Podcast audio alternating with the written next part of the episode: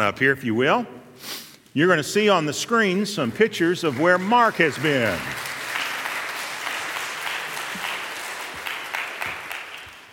Come on up here, Mark, so we can see you. Okay, Mark, tell us, tell us your journey as far as how did all this begin? So about two years ago uh, at church camp, uh, Dale decided to do something a little different, and he and, and we did our own church camp, which we uh, put on. The speaker who came, his name was Joseph Williams. He's uh, a part of a program called Fusion.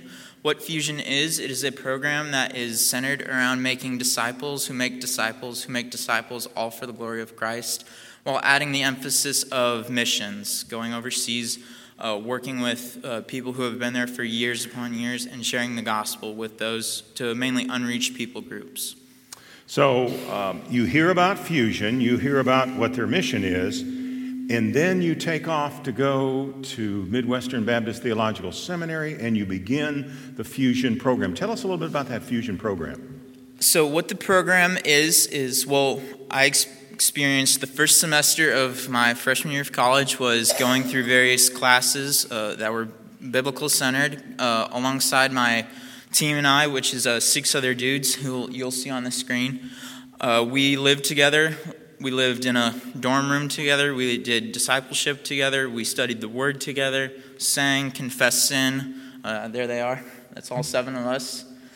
And we went through various trainings involving security, what it looks like to do first aid and survival, uh, what it looks like to use public transportation, and just various overseas contexts. And then second semester, uh, we were we went over to Niger, West Africa, to work alongside uh, various workers who have been there for, some have been over there for plus twenty years. Now, the, what I see on the screen, uh, is that where you lived? So the grass so the grass hut that you saw in the pictures is where myself and two other guys on my team uh, lived for a week time period. So we would go out to this village, we would live there for about a week, and come in and out, uh, living alongside a fellow believer in the village, who he's the only one in his village out of a thousand people. Somebody told me that the uh, average daytime temperature was somewhere between one hundred and one hundred ten. Is that right? Sadly, yes. Yeah. uh, tell us what you did while you were there in Africa.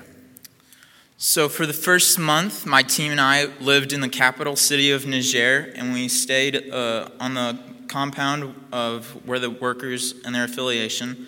And for the first month, we studied a tribal language, which is called Zarma. It's a native language to Niger and maybe Burkina Faso. Uh, for the month, we studied alongside uh, a fellow teacher whose workers have worked with before and love love him dearly.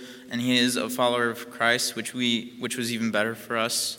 Uh, then for the rest of our time, we moved seven hours south to a city called Gaia. Gaia is a market city that is on the border of Niger and Benin. And so we were able to, at that time, we split off into three different teams. Uh, myself and two other guys, uh, Jackson and Timothy, went to a village called Tada. The three of us lived on a property with a believer named Mamadou, who you actually saw in one of the photos uh, with me and Jackson standing alongside the river. He is the only believer in his village out of a thousand people, in a village that is predominantly Muslim. And we lived uh, every day with him. We did everything that we could possibly do with him. We went to the river. We did ministry with him. We sat on sat on mats and chairs for hours upon hours during the day, uh, reading the Word, listening to him uh, tell us about the Word in a tribal language. And just really getting to invest in him because he's the only one out in his village. And in these four months, his numbers practically quadrupled with us being there. And just really investing in him because, as you can see, we're gone. And so now he's the only one uh, living in his village that is a follower of Christ. And our goal during those four months was to invest in relationships as much as possible. And I can say after the four months, we did our absolute best. There were even a couple relationships where we were extremely uh, excited for, and we're still and we still pray daily for them as they're uh, seekers of the word, seekers of what it looks like to be a follower of Christ, uh, what it looks like, this different religion that's not Islam. Um, Mark, what did you learn in those months in Africa?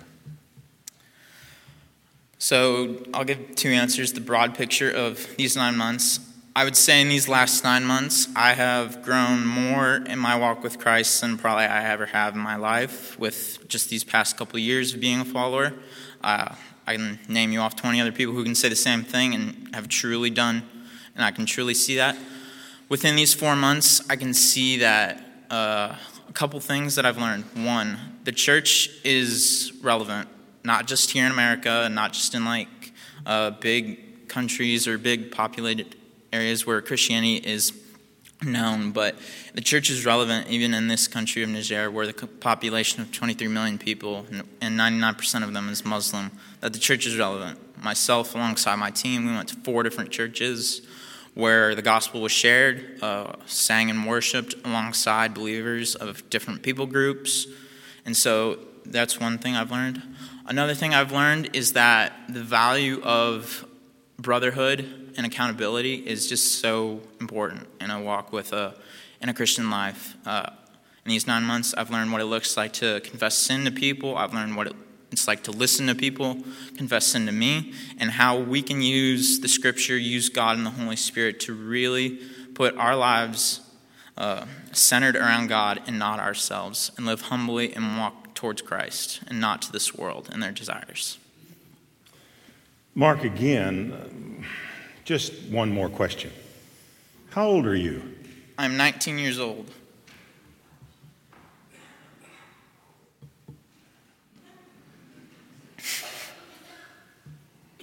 Are you all going to wait till you get mature before you serve the Lord Jesus?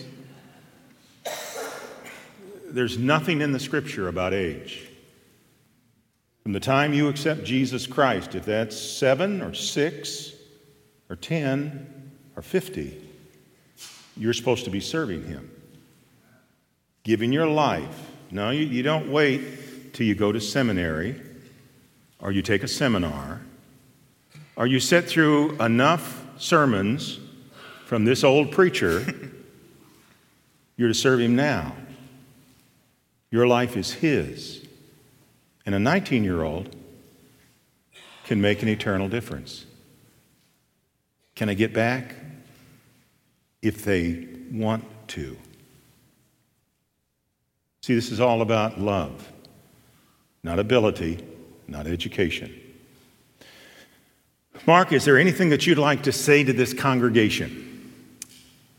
I would say after these last nine months, just seeing what it looks like to be a follower of Christ, one encouragement I would have for you all is, just as Pastor said, it doesn't, age does not matter. Age is, ages does not matter as a follower of Christ. We are called, uh, as part of the Fusion Creed, we are not called to comfort or success, but we are called to obedience. Uh, so we could have nothing. We could not have these pews. We could not have this building, but we could have, all we could have is Christ, and that's really what matters. The Word of God is sharper than a two-edged sword. Mark, turn to your right and receive. There you go. Now, congregation, why do we give him a sword? That is a tradition to those that go in Fusion. Uh, the sword of the Lord, the Word of God, is sharper than any two-edged sword. And that's what these young people go and share. And Uh, Mark, we're proud of you, and we thank the Lord for you. And the last thing I will say to you is you can hold it all through service, but don't wield it, all right? Let's show our appreciation. Oh, how proud we are, amen? We thank the Lord. He's nineteen years old, which means when he began this process, he was eighteen years old, knowing that he was going to go overseas. All right, let's begin this morning with the true Jesus. In your bulletin, you have a sermon summary, and I would invite you to open it. Uh, that way you'll know when the pastor is done with his sermon, okay? But also you'll take something home with you. John Chapter one, the Gospel of John, chapter one, verses one through two. John, chapter one, verses one through two. Now, why do I say that? If you have a Bible, we want you to open your Bible. It's going to be on the screen, I know. But we want you to have your Bible. If you want to write in that Bible, that's fine, but we want you to have it in front of you. If you do not have a Bible, there's a Bible in the pew. Take that Bible. It's your Bible. We give that to you. John chapter one. Who is the true Jesus? John chapter one, verses one through two. We would ask you to stand in honor of God's word. John chapter one, beginning with verse one and two. In the beginning was the Word, and the Word was with God, and the Word was God. He was in the beginning with God. Please be seated. In First Kings chapter eight, verse twenty-seven, Solomon the king says this, "But will God dwell on the earth?" Will God dwell on the earth? John opens his gospel with a declaration that Jesus Christ is none other than God in the flesh. And today we want to look at that. We want to look at who this true Jesus is. We need to understand it. Now, why? You, you've just heard the testimony of a nineteen-year-old boy that went into Africa, and there in Africa, in a community that is not Christian, he lived his life for Christ. He shared the gospel of Jesus. Now, can I share something with you? Every one of us here lives in a community much like that. The people around us in your subdivision, in your apartment complex, know little about Jesus Christ. And God has placed you there so that you can tell them about the true Jesus. All right? This morning, it's all about how do we prepare? How do we tell the story? What do we say about Jesus? So that our story of Jesus would touch their life and the Holy Spirit would bring a conviction and draw them to Christ. Now, this morning, if you listen, if you take notes, you're going to have an idea of how to share who the true Jesus is. Why the books? Now, there are Gospels. What are the Gospels? The what? All right. The first four books in the New Covenant, right? The New Testament. Matthew, Mark, and John. That's exactly right. Did you know that each one of them has an emphasis? Why did God want there to be four books written about the life and ministry, the resurrection of Jesus Christ? Because each one of these writers gives an emphasis about Jesus. Each one of these tells who the true Jesus is. Matthew. When you read the book of Matthew, the first gospel that we have there, Matthew is going to tell you that Jesus is a king. If you read Mark, he's going to tell you that Jesus is a servant. If you read Luke, he's going to tell you that Jesus is a man. And if you're going to read John, he's going to tell you that Jesus is God. Matthew, Matthew wrote this. This is the theme of the book of Matthew. This is the Messiah. The king, worship him. Now, why? Well, why would Matthew write about the Messiah? Because Matthew was a Jew. He was a Jewish disciple of Jesus. And not only that, before he was a disciple, he was a tax collector. He understood about governments. He understood about the oppression that went on in the land. And he understood that the people looked for a redeemer, a savior, a king. And so Matthew wrote to his Hebrew brothers and sisters that Jesus is the long-awaited Messiah. Why? Because Matthew wanted his people to come to Jesus. Now, what does that say to me? Every one of you has family members that don't know Jesus Christ. Every one of you has fellow employees that don't claim the name of Jesus Christ. Do you want them to come to Christ? Then you need to speak to them in a method that they understand. You need to come into their lives, not be separated from them, but become involved so that you can share the message of Jesus. Matthew cried out to his brother Hebrews, Jesus is king. And you know how he does that? You ever looked at the first beginning chapters of Matthew? He has a genealogy there. He goes back into the history of Jesus Christ and takes it all the way back to David. And what he's saying by that, my Jewish brothers and sisters, is this. Jesus is of the lineage of David. He is the rightful king, not just of Israel, but of our lives. That's Matthew. He took his background, his understanding, and he related the gospel to the people who were closest to him. Dear friends, that's why you have un- unsaved relatives. God wants you to share with them. Now let me go back again. Mark is not seminary educated. Matter of fact, he may be very little educated. But he had a heart. And with that heart, he went to a people that are not familiar with him. Dear brothers and sisters, this whole sermon is about this. Are you sharing the King with those around you?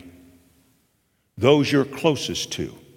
Or have you given up on them? Or maybe the truth is you've given up on Jesus. God puts you in the position you're in to share with those who you know the best. And then there's Mark. Mark's an interesting individual. Mark's theme is this. Is this the servant who serves humanity? Follow him. This is the servant. He presents Jesus as a servant. All through the book of Mark, he talks about Jesus and what he has done. He shows how he ministers to those who are sick, those who are poor. Mark was not one of the disciples, but the, he was the son of a woman by the name of Mary, and she was a follower of Jesus Christ, Acts twelve twelve. He was a close associate of Barnabas, Paul, and Peter. And the interesting thing about Mark is he blew it.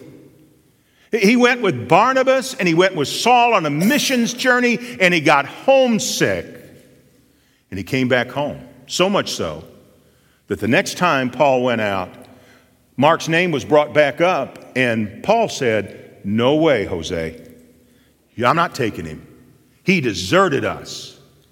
Now, now you're sitting here saying, you know, but Pastor, you don't understand. I mean, I know those people around me, and they may be the ones that God wants me to go to, but in front of those people, I've messed up.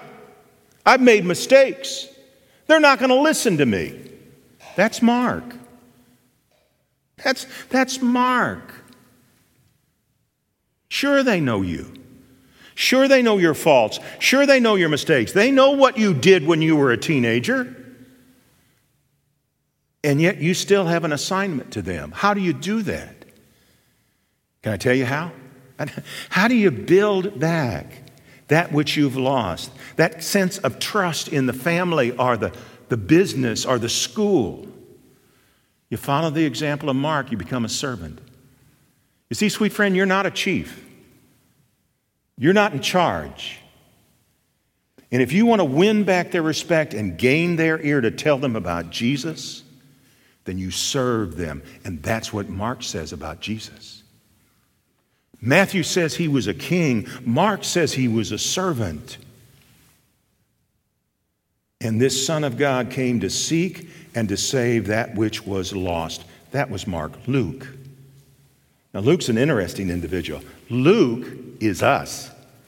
He's a Gentile. And his theme is this. This is the only man among men without sin. Emulate him. Matthew talks about a kingdom. Mark talks about being a servant. But Luke says, I want to tell you about this one without sin. He emphasizes Christ's humanity. And, and who is Luke talking to? He's a Gentile. He's talking to us. David Jenkins was a pastor in, in a city in East Texas where I pastored. And, and he wrote a book on the, on the Gospel of John. And he says this, biblical historians tell us that by A D sixty, okay, when did Jesus die? Okay, A D thirty-three, probably. Somewhere between thirty and thirty-six, but probably A D thirty. thirty-three. Biblical historians tell us that by A D sixty, there may have been one hundred thousand Gentiles in the Christian fellowship to every one Jew who had been converted. Now think about that. Jesus came, Matthew writes to the Hebrews, but the gospel of Jesus spread because the Gentiles heard. Matthew, this is the Messiah, the King, worship him. Mark, this is a servant, he'll serve humanity, follow him. Luke, this is the only man among men who never sinned, emulate him. And those early Gentiles who heard that, their hearts were on fire. Why? Because many of them were slaves. Many of them had no rights whatsoever. But when they heard the message of Jesus Christ, when those fellow slaves, those fellow common individuals came and told them about Jesus and what he was and who he is, they flocked to him. They weren't going to be released here on earth, but God gave them a glory in heaven. Sweet friends, there are individuals who are all around you who need to know a message that will liberate them and set them free. But it's only going to take place as you energize yourself. When you get over yourself, not what God can do for me and how God can keep me and care for me and provide for me, but what am I going to do for the King? How am I going to serve the servant? And how I'm going to live my life and follow him. And sweet friend, it changed the first century. It made the world new. Can I ask you a question? What do you think the conversation right now in that little village in Africa? What do you think that conversation is about? I think it's about these boys, and they know they're boys, who came here to our place, who slept in one of our luxury cabins and ate our food and drank our water and told us about a king, a servant, and one without sin. You think that might affect your neighborhood? You think that might cause a row in your next family reunion? But what about John? Why did John write what he wrote? I, I love John. I, I, of all the Gospels, I love the J- book of John better than any of the rest of them because John was a rebel. When John looked at everything that was written, Matthew, Mark, Luke, he said, it's not enough. I got to write something. Now, you got to understand, the nickname, okay, the nickname for John was what? Yes, he was. He was be called the beloved disciple, the one Jesus loved. But what was his real nickname? Son of Thunder. All right, we're going to talk about that. Who is it that can serve the Lord Jesus Christ? John now, as he writes this book, is an old man. He's been imprisoned on Patmos, and he's been released because Caesar had died, Domitian. Now he's back in Ephesus, and there he's pastoring the church, an old man. And John sees the biography of Jesus Christ, and to him, it's incomplete. He wants believers to know that Jesus is not only King of the Jews, not only a servant, not only the Son of Man, but Jesus is the Son of God. You know how he begins his book? He doesn't begin his book with the birth of Jesus like Luke. He doesn't go back to Matthew and says, let me tell you about his heritage. He doesn't go back like Mark does and said, let me tell you about the servant, where he goes back to eternity. Before anything begins. And that's what he writes about the Son of God. Who is John? How can John write this? Well, John is not John the Baptist. He's John the disciple, the beloved one. Uh, John twenty-one twenty says, then Peter, turning around, saw the disciple whom Jesus loved. That's John. And what does it say about John? Well, he had experiences with Jesus. John Phillips, the great commentator, says this. John almost certainly knew Jesus of Nazareth since he was a small boy, for John was the Lord's cousin. John's mother was Salome, the sister of Mary. And in family reunion time, Mary would tell Salome and her family, and little John would sit there and listen to the story about the birth of Jesus. Tell me again about the wise men. Tell me again about the camels. Tell me again about the shepherds.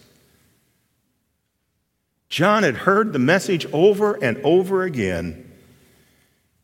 And there were times that Jesus and Mary and Jesus' brothers and sisters would come down to the lake house where John and his mother and his father Zebedee lived. John knew Jesus personally. John was chosen. Why? Why? How could John write this intimate description of Jesus as the Son of God? Because he knew his cousin. Jesus chose him. Mark three, Matthew ten, Luke six. Jesus commissioned him. John lived with Jesus in the band. They laughed, they cried for three years. And John is the only disciple at the cross, John nineteen, twenty-six through twenty-seven, and he's the first at the tomb with his brother Peter, his brother disciple, John twenty-eight. He's the only one of the twelve who wasn't killed. And when he writes this, it's probably around ninety-eight A D. He's an old man. And why would he write it? Because, sweet friends, he wanted you to know about Jesus. John's not an educated rabbi. He's not a seminary graduate. He hadn't been a member of a Baptist church all of his life. He's just a simple fisherman. You a mechanic? You can be an evangelist. You a teacher? You can be an evangelist. And my prayer, Noah, if you go into politics is, praise Lord, please let him be an evangelist, not a politician. He was a fisherman. He was a fisherman who was employed by his dad, Zebedee, and his brother, James. There were other men that worked. They had a thriving business. Everything was going well. But John had a nickname, his temperament, Son of Thunder. Now, did anybody hear the thunder last night?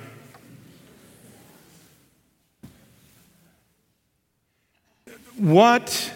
If you were to give me characteristics of thunder, now, Jesus called his cousin Son of Thunder. If, if you were to give characteristics of thunder, what would it be?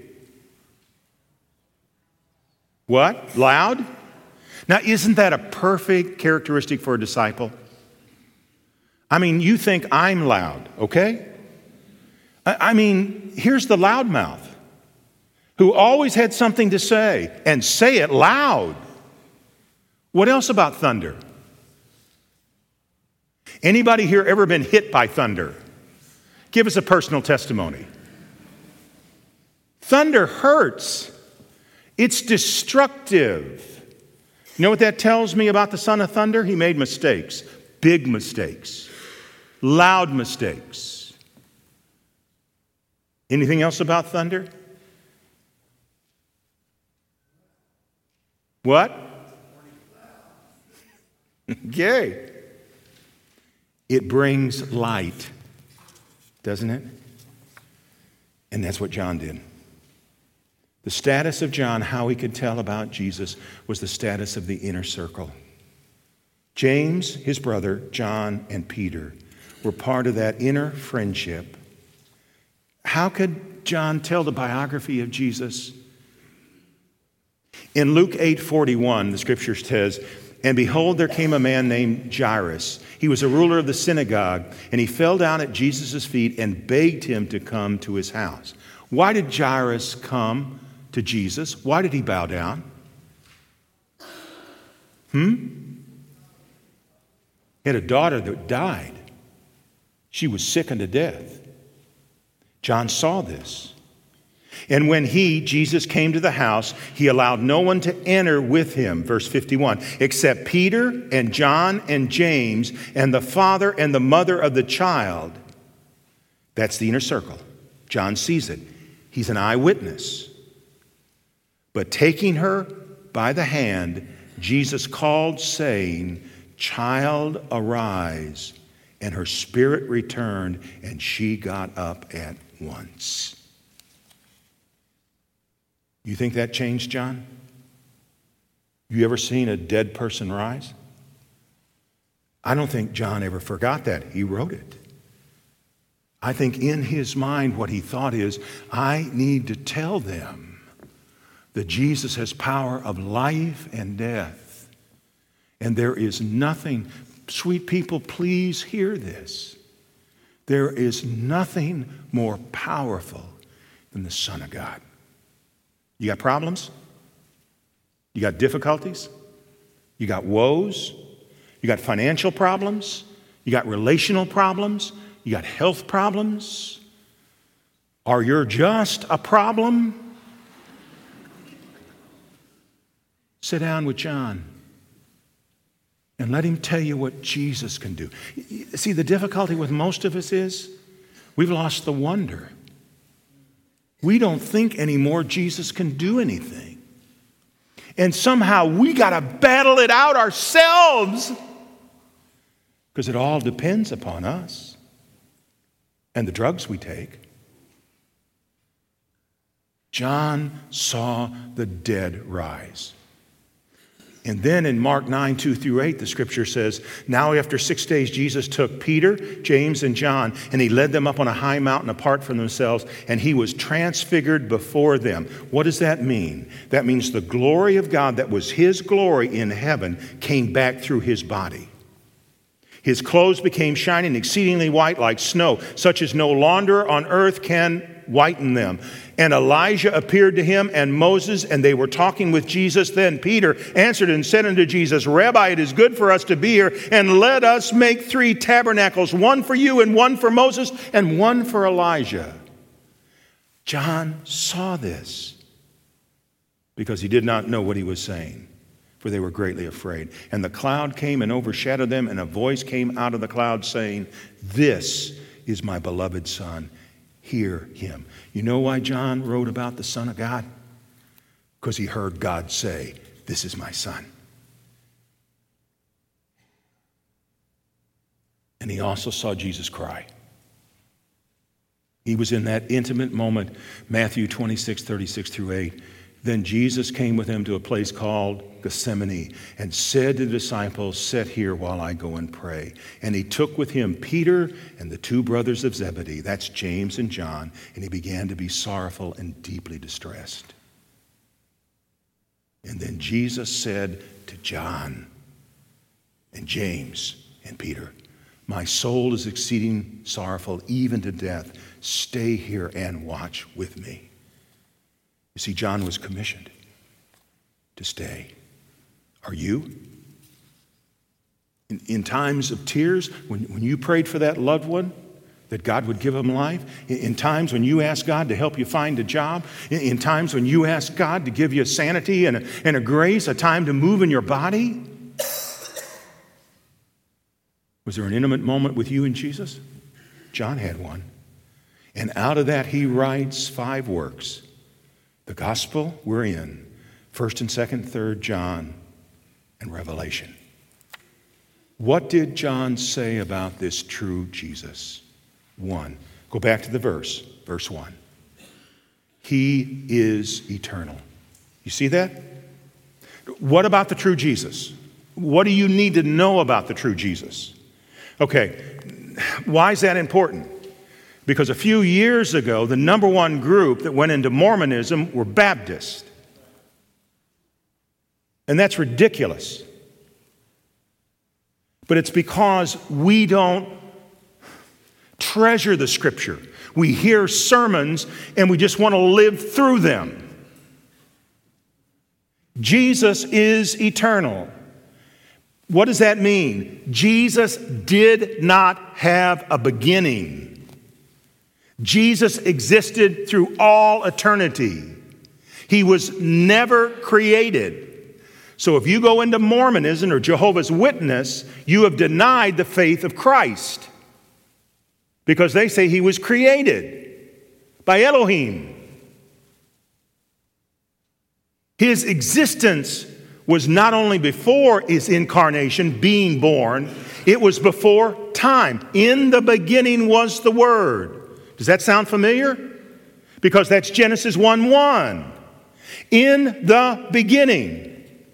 Before anything began. And the interesting thing about that, in the Greek and in the Hebrew, there is no the. There's no article. It's in beginning. Beginning means source, origin. John is saying, before the universe began, Jesus was. He existed before the world was made. Colossians one seventeen, he is before all things, and in him all things consist. This one, Son of God, that John is sharing with the world, he wants them to know he, he's not a king given authority by God. He's not a servant who was born and decided he'd give his life in social ministry. This one lived. This one thrived.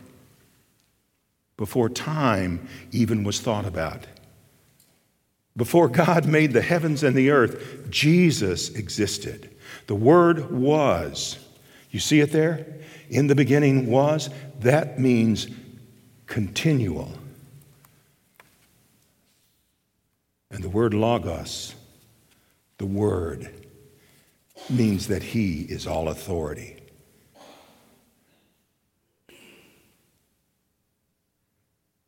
And God said, let us make man in our image after our likeness.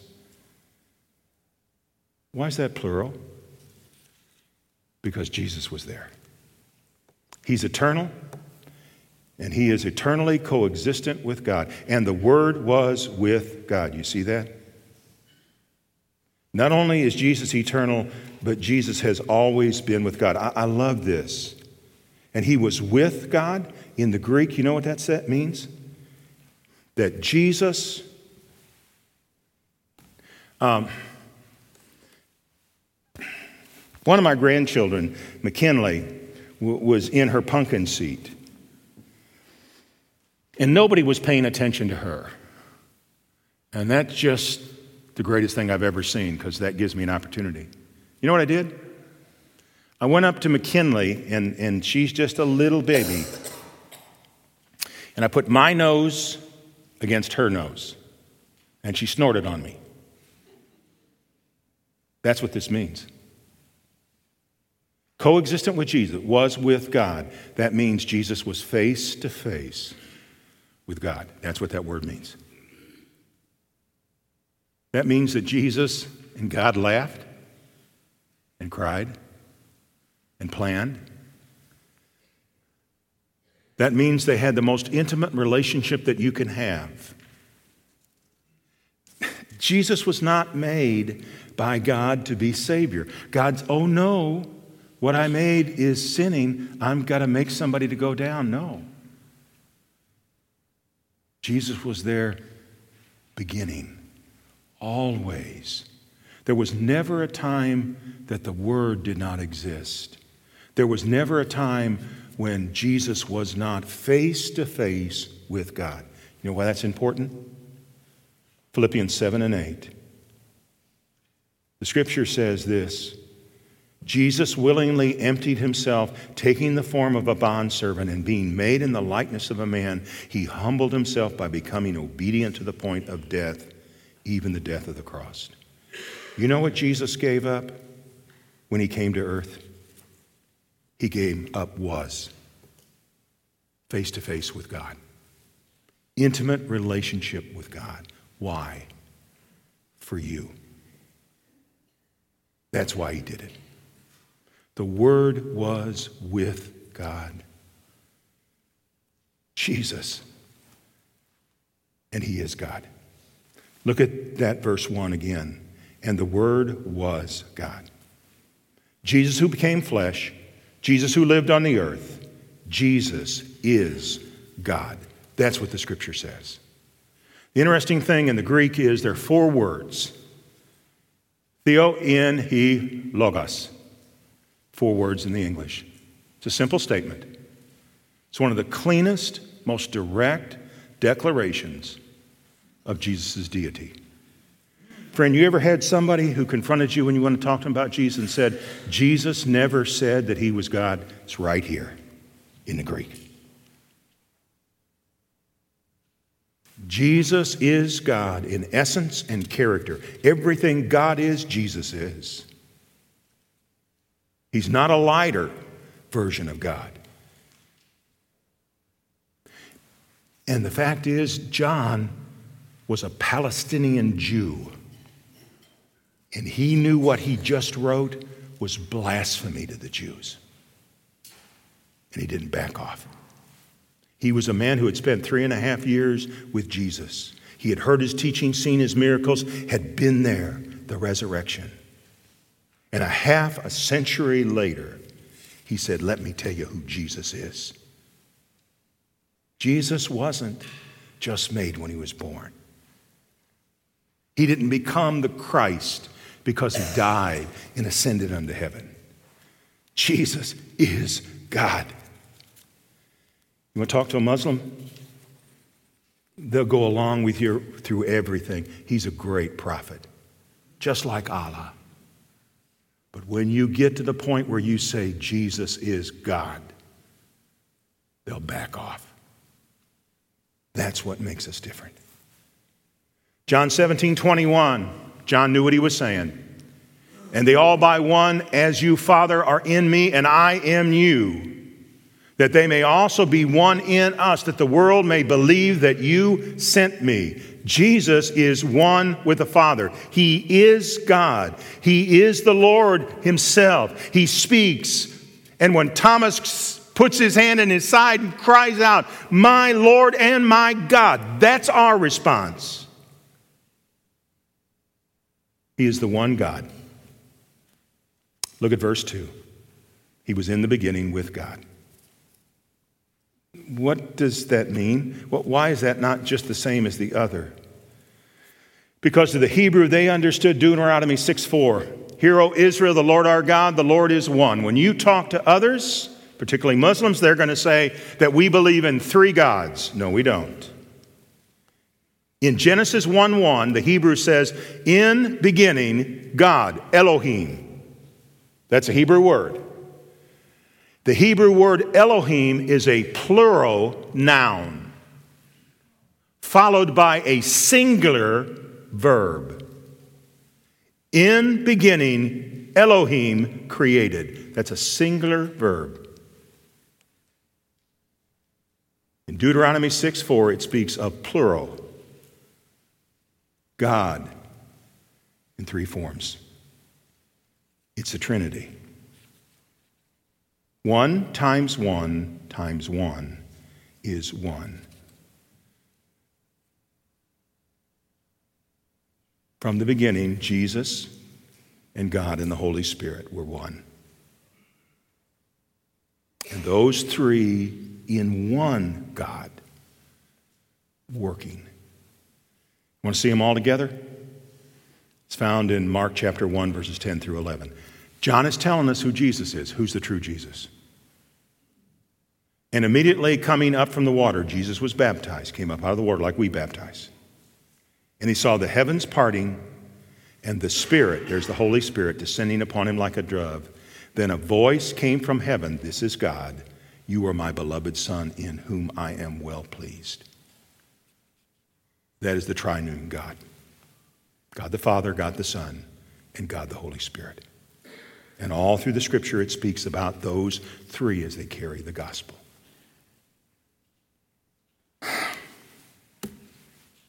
John shared the message. And because John shared the message and he completed the biography of Jesus, his world was changed. It's, it's interesting to know about this old man, John, in the church at Ephesus. And after Patmos, which was the prison camp he was placed in, Domitian died, Caesar.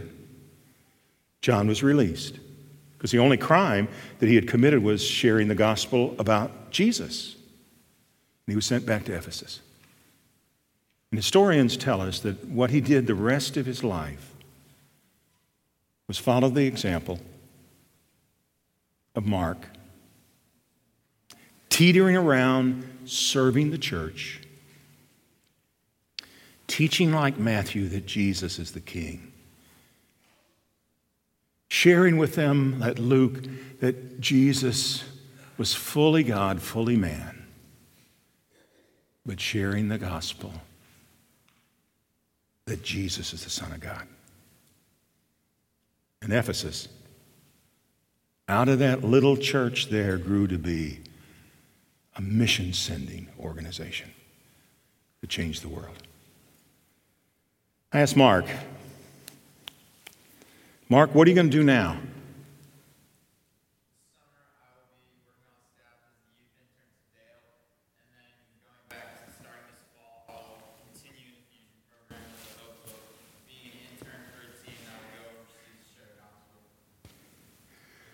Mark, don't you think you've had enough of serving Jesus? Did they pay you that much? I wish. Come on, people. That's who he is. So why don't you serve him? What hinders you? John gave his life, all of his life, to his cousin, who was God. And my question to you today is this: knowing all of this, who are you going to give your life to? Let's pray. Heavenly Father, I thank you, Lord. I thank you, Lord, for those who are willing to write and to share with us who Jesus really is, the true Jesus, who, Heavenly Father, gave us a, such a clear picture of the Messiah, the Lord Jesus Christ, the King, the servant, the human God. And yet, Lord, now is the time for us to share it. And Heavenly Father, it's not because we don't have people to share it with. They're there in our hearts. They're there in our prayers. And, and Lord, it's nobody else's responsibility but ours. It cost John, as it cost every one of those disciples and those early followers. But Lord, they literally turned their world upside down. Lord, is there anything that the United States of America needs more than the Savior? Lord, could we make it personal? Is there anything that the Blankenship family needs more than Jesus? Lord, that's my job. And Lord, it's the job of everyone here who claims the name of Jesus. And just like little McKinley, when I touched her nose, she smiled. That's what you've called us to do. Just like you do with the Father, face to face, sharing the love of the gospel. So let it begin here. In Jesus' name I ask it. Amen.